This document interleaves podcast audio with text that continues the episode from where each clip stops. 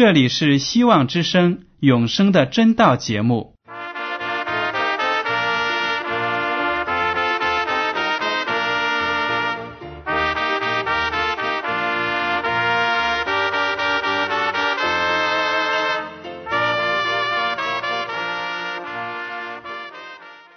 亲爱的听众朋友们，你们好，我是艾德，很高兴今天能和你们在永生的真道这个栏目中见面。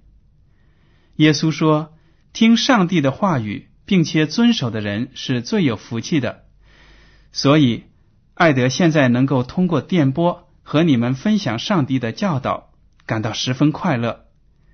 我也希望众位弟兄姐妹。还有那些正在寻求真道的朋友们，也能够珍惜这段时光。大家不妨在手边准备好纸和笔，将今天讲到的要点和经文章节做些记录，以便过后自己再亲自查考圣经。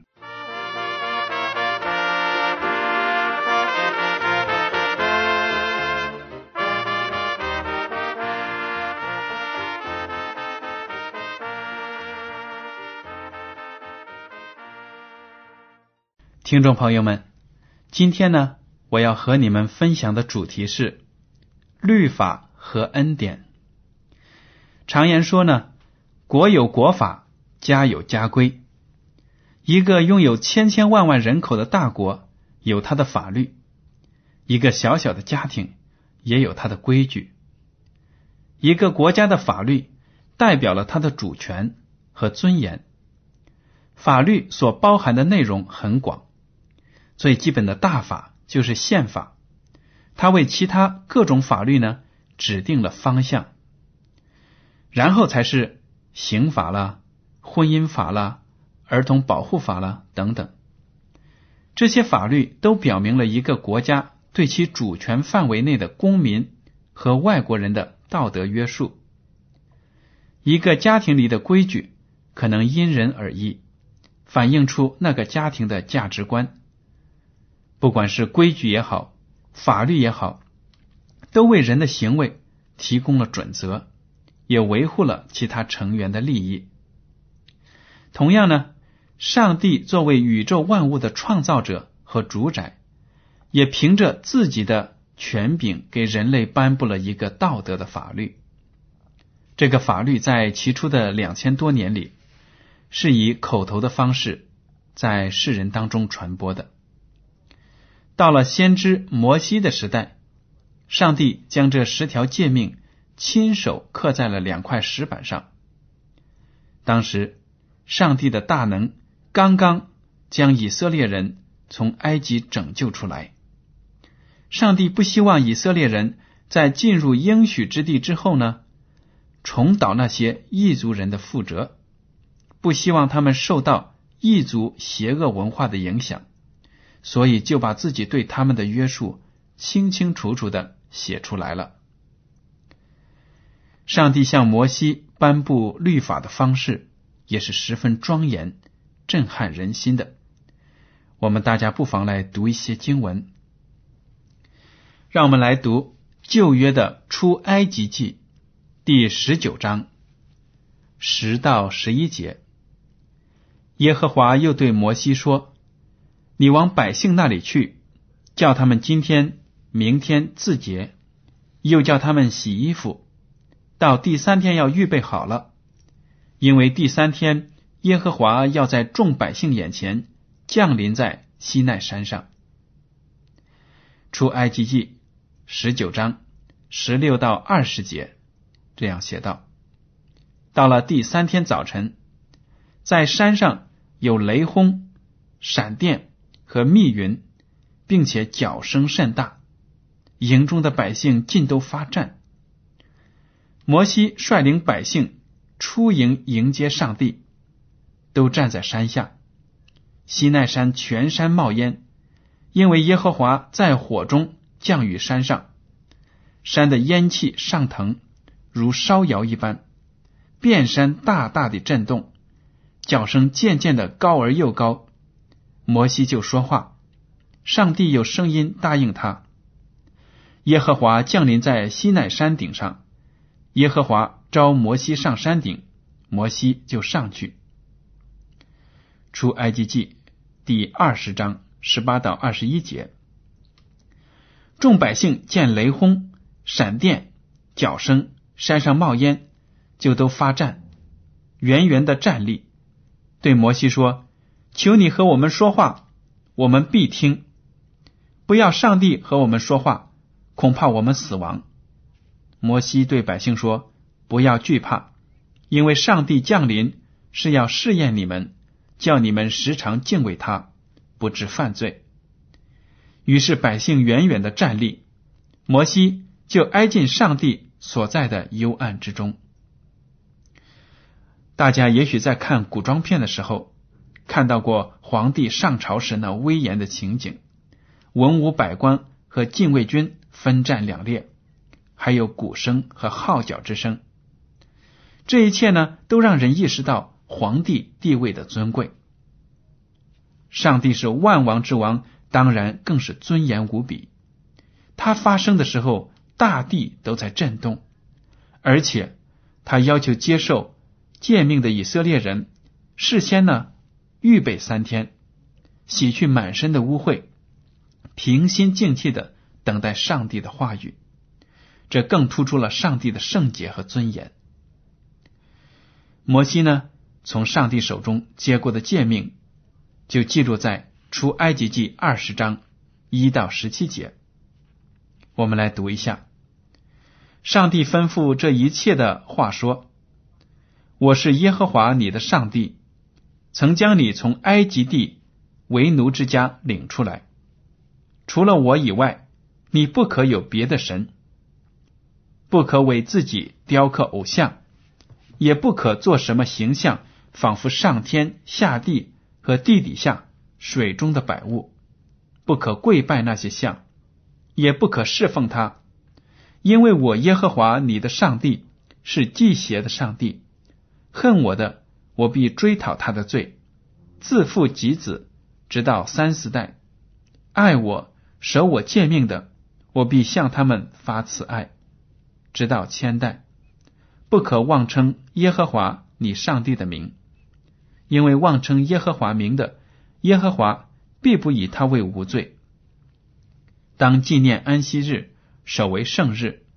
六日要劳碌做你一切的工，但第七日是向耶和华你上帝当守的安息日。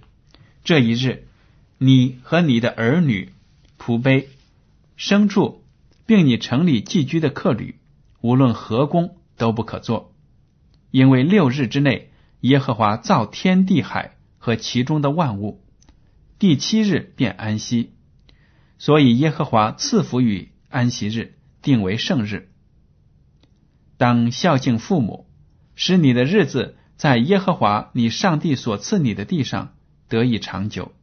不可杀人，不可奸淫，不可偷盗，不可作假见证陷害人，不可贪恋人的房屋，也不可贪恋人的妻子。仆碑、牛驴，并他一切所有的，大家只要经过简单的分析，就可以知道，这十条诫命的前四条呢，讲述了一个人应该如何去爱耶和华上帝；后六条讲述了一个人应该如何和其他人相处。虽然只有短短的十条，却讲明了一个人在世上当怎样为人。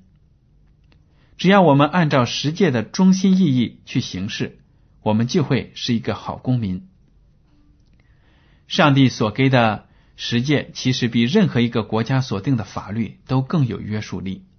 不信的话，请大家读一读最后一条：不可贪恋。大家都知道，贪恋是一种心理活动，根本不需要行动做出来。但心里进行的邪念，也是违背上帝律法的罪。这呢，就和人的法律不同了。按照人的法律，我虽然想偷走一样东西，但是我没有动手，警察呢就不能抓我坐牢。主耶稣把上帝律法的精辟之处也给讲明了。马太福音第五章二十一到二十二节说。你们听见有吩咐古人的话，说不可杀人，又说凡杀人的难免受审判。只是我告诉你们，凡向弟兄动怒的，难免受审判。二十七到二十八节又说，你们听见有话说不可奸淫，只是我告诉你们，凡看见妇女就动淫念的，这人心里已经与他犯奸淫了。你看，仇恨和淫秽的念头，在上帝的眼里，已经如同杀人和奸淫，已经表现出我们是罪人，将来要受审判。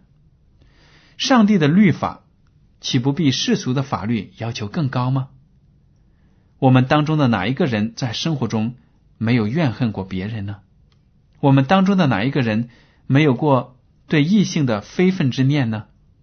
如此说来。我们都是罪人了，您说对吗？罗马书三章二十三节说：“因为世人都犯了罪，亏缺了上帝的荣耀。”大家听到了吗？我们都是罪人，尽管我们没有戴手铐，也没有被丢进监牢里，我们仍然是罪人。罗马书六章二十三节又说：“因为罪的工价就是死。”也就是说。只要是罪人，就免不了一死。大家这下明白了，为什么世人都有一死？有的人呢，读过吉尼斯世界纪录，有的时候那个记录说，一个最长寿的人活到了一百一十四岁，还是一百二十岁，但是呢，大家看他最终还是入土为安，死掉了。我们可以因为遵纪守法而被看作是社会上的好公民，至少我们的外表看起来是令人赞赏的。但我们内心的活动又有谁猜得透呢？但上帝是一个能够审查我们内心的神，他对我们的要求是不但外表洁净，内心也要洁净。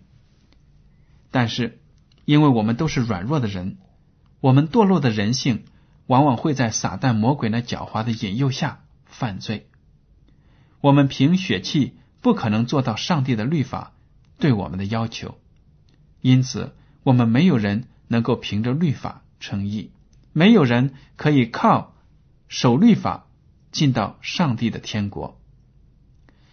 律法的作用是指出我们的罪恶，提醒我们需要上帝的恩典。上帝呢，凭着他的恩典。给我们提供了一个救主，他就是耶稣基督。好了，让我们大家来读罗马书第三章二十一到二十六节。但如今，上帝的意在律法以外已经显明出来，有律法和先知为证，就是上帝的意，因为耶稣基督加给一切相信的人，并没有分别。因为世人都犯了罪，亏缺了上帝的荣耀，如今却蒙上帝的恩典，因基督耶稣的救赎，就白白的称义。上帝设立耶稣做挽回祭，是凭着耶稣的血，借着人的信，要显明上帝的意，因为他用忍耐的心宽容人先时所犯的罪，好在今时显明他的义。使人知道他自己为义，也称信耶稣的人为义。罗马书第五章一到二节写道：“我们既因信称义，就借着我们的主耶稣基督得与上帝相合；我们又借着他因信得进入现在所占的这恩典中，并且欢欢喜喜盼望上帝的荣耀。”罗马书。八章一到四节又写道：“如今那些在基督耶稣里的就不定罪了，因为赐生命圣灵的律在基督耶稣里释放了我，使我脱离罪和死的律了。律法既因肉体软弱有所不能行的，上帝就差遣自己的儿子成为最深的形状，做了赎罪祭。”在肉体中定了罪案，使律法的义成就在我们这不随从肉体、只随从圣灵的人身上。听众朋友们，读了以上三处的经文之后，你应该明白耶稣基督对于这个罪恶世界的重要意义，特别是对于你个人的重要意义。你和我都需要耶稣做救主，因为他在十字架上的死成全了上帝的律法对于你和我的要求。我们若接受了耶稣基督，我们过去一切的罪恶和过犯。都会被一笔勾销，我们在上帝面前就会是一个清清白白的人，是一个蒙他喜悦的人。这就是上帝给世人的恩典。然而呢，在基督徒当中有一个现象是令人担忧的。当今在我们的基督教会中存在最大的问题，就是信徒不能够平衡因信称义。和守律法的关系。我们作为基督徒，因为信主耶稣而得救，并不以守律法得救。所以，有些教会和个人就单单宣扬上帝的爱和恩典，对上帝呢圣洁的律法闭口不谈，甚至是极力回避。但是，我们因为得救，就不要守上帝的律法吗？断乎不可。使徒保罗在罗马书第六章十四到十五节说的很好：“罪必不能做你们的主，因你们不在律法之下，乃在恩典之下。这却怎么样呢？我们在恩典之下，不在律法之下，就可以犯罪吗？断乎不可。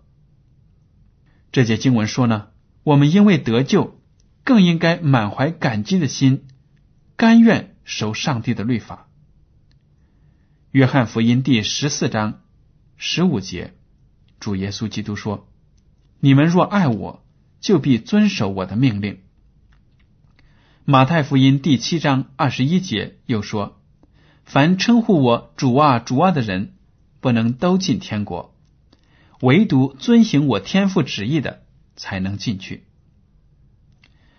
有些基督徒呢，认为十诫是旧约里的律法。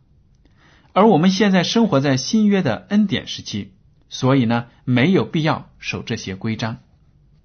我们知道，上帝所赐的十诫是道德的法律，与其他的法律不同。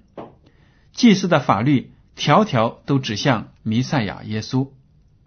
当主耶稣亲自来到世上，为我们献上自己的身体，他在十字架上的救功，就废除了那些祭祀的法律。但是道德的法律是永远都不会废除的，因为他们表明了上帝的品格，而且他们是上帝审判世界的标准。还有信徒认为呢，上帝的十诫，特别是关于守安息日的第四诫，是上帝传授给犹太人的，我们没有必要去守。这种论点对吗？其实，摩西从上帝那里领受的十诫。不是单单传给犹太人的，我们基督徒都知道，十诫是道德的法律，是上帝向全宇宙颁发的宪法。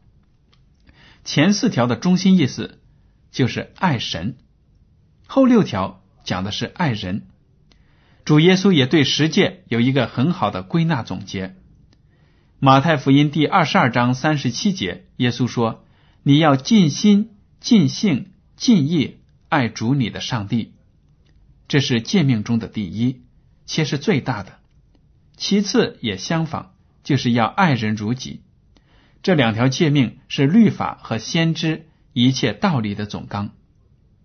后来犹太人将实际的条例凭人心的意思扩大夸张，最后形成了繁琐的束缚人性的典章。这些本不是上帝起初的意愿。主耶稣对这些借着遗传废掉上帝诫命的教导是非常反感的。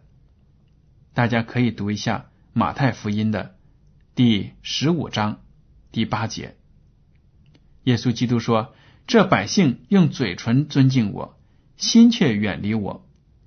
他们将人的吩咐当作道理教导人，所以拜我也是枉然。早在犹太民族形成以前，十诫已经在人类社会存在了，只不过是通过口头的方式一代一代传下来。如果没有十诫，也就没有罪，上帝也就不必从天降下大火来毁掉索多玛和俄摩拉，上帝也就没有必要发洪水毁灭挪亚那一代的人。如果没有十诫，该隐也不会因为杀了亚伯。而恐惧的说：“我必流离飘荡在地上，凡遇见我的必杀我，因为他知道犯了杀人的罪是要受死刑的。上帝斥责他，但出于恩典，让他可以逃往别的地方。上帝的律法是不可改变的。如果可以改变的话，耶稣基督就不必来为我们而死了。我们因信称义，全是凭着上帝的恩典。”但如果有了恩典，我们就可以废除上帝的律法，那实在是一件可悲的事情。打个比方说，你驾车超速行驶，被警察拦了下来。当你正期待着得到一张罚款单的时候，那位警察说：“今天我只给你一个警告，不会给你罚单，但是今后请你注意交通规则。”你想啊，你应该得到罚单的时候没有得，那位警察就是向你显示了他的恩典。恩典之所以称为恩典，是因为你不配得到的好处却得到了。你向那位警察道谢告别，满心的感激。然后呢，上了车，岂不是要小心翼翼、老老实实的遵守交通规则吗？难道你会因为得了恩典，心里想：“哎呀，今天没有得到罚票，这真是他的恩典，他对我网开一面，那么我就可以无所畏惧，什么都不顾了，一踩油门，又是超速，又是闯红灯呢？”上帝的恩典是白白赐给我们的，但是恩典不是容许我们犯罪的许可证，我们没有为这个恩典。付出代价，但是上帝却为此牺牲了自己的独生子。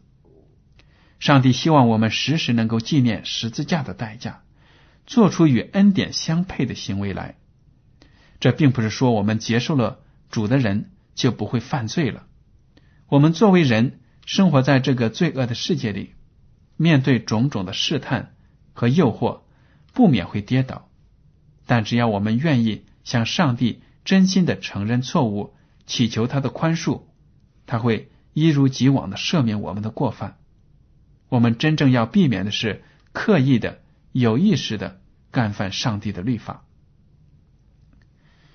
作为一个基督徒，我们要在律法和恩典之间找到一个平衡点。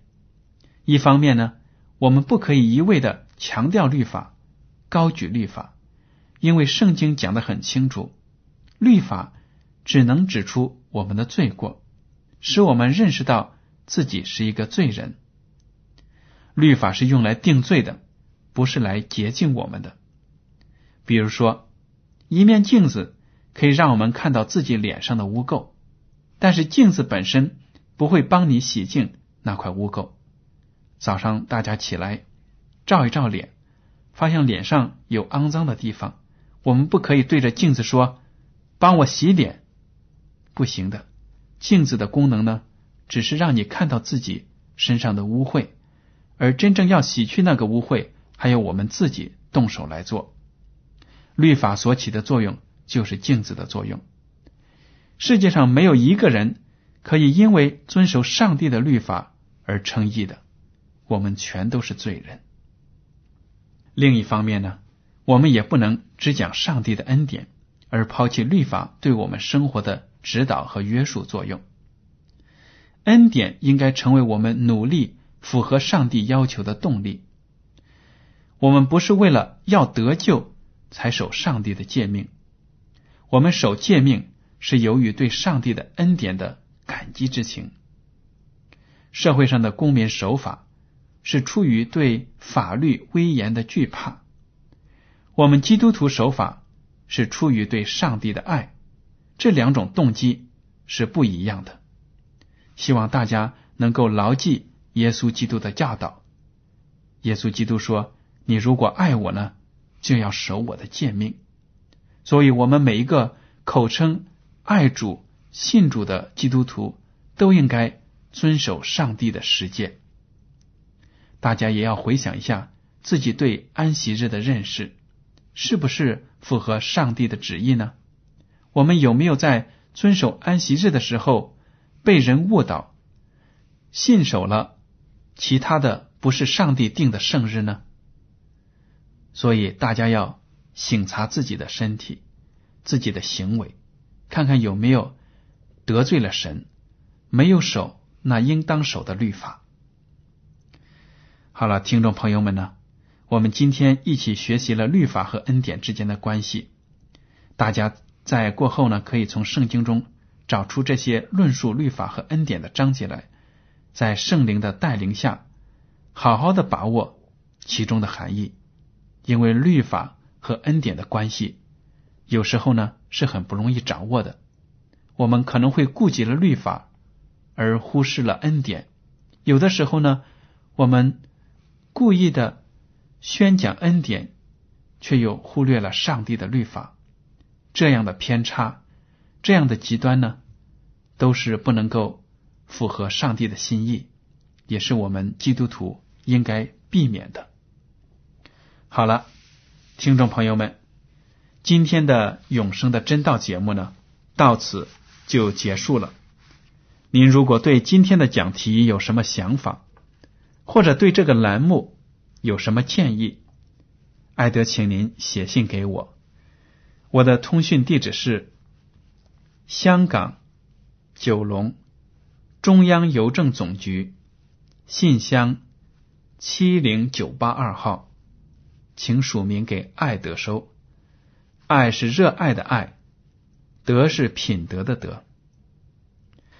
如果您在来信中要求得到免费的圣经，灵修读物节目时间表，我们都会满足您的要求。为了让信函能够早日的、准确的到达您的手中，请您用正楷字体一笔一划的书写您的名字和地址。感谢您的配合，艾德。感谢您今天收听永生的真道。愿上帝赐福你们。再见。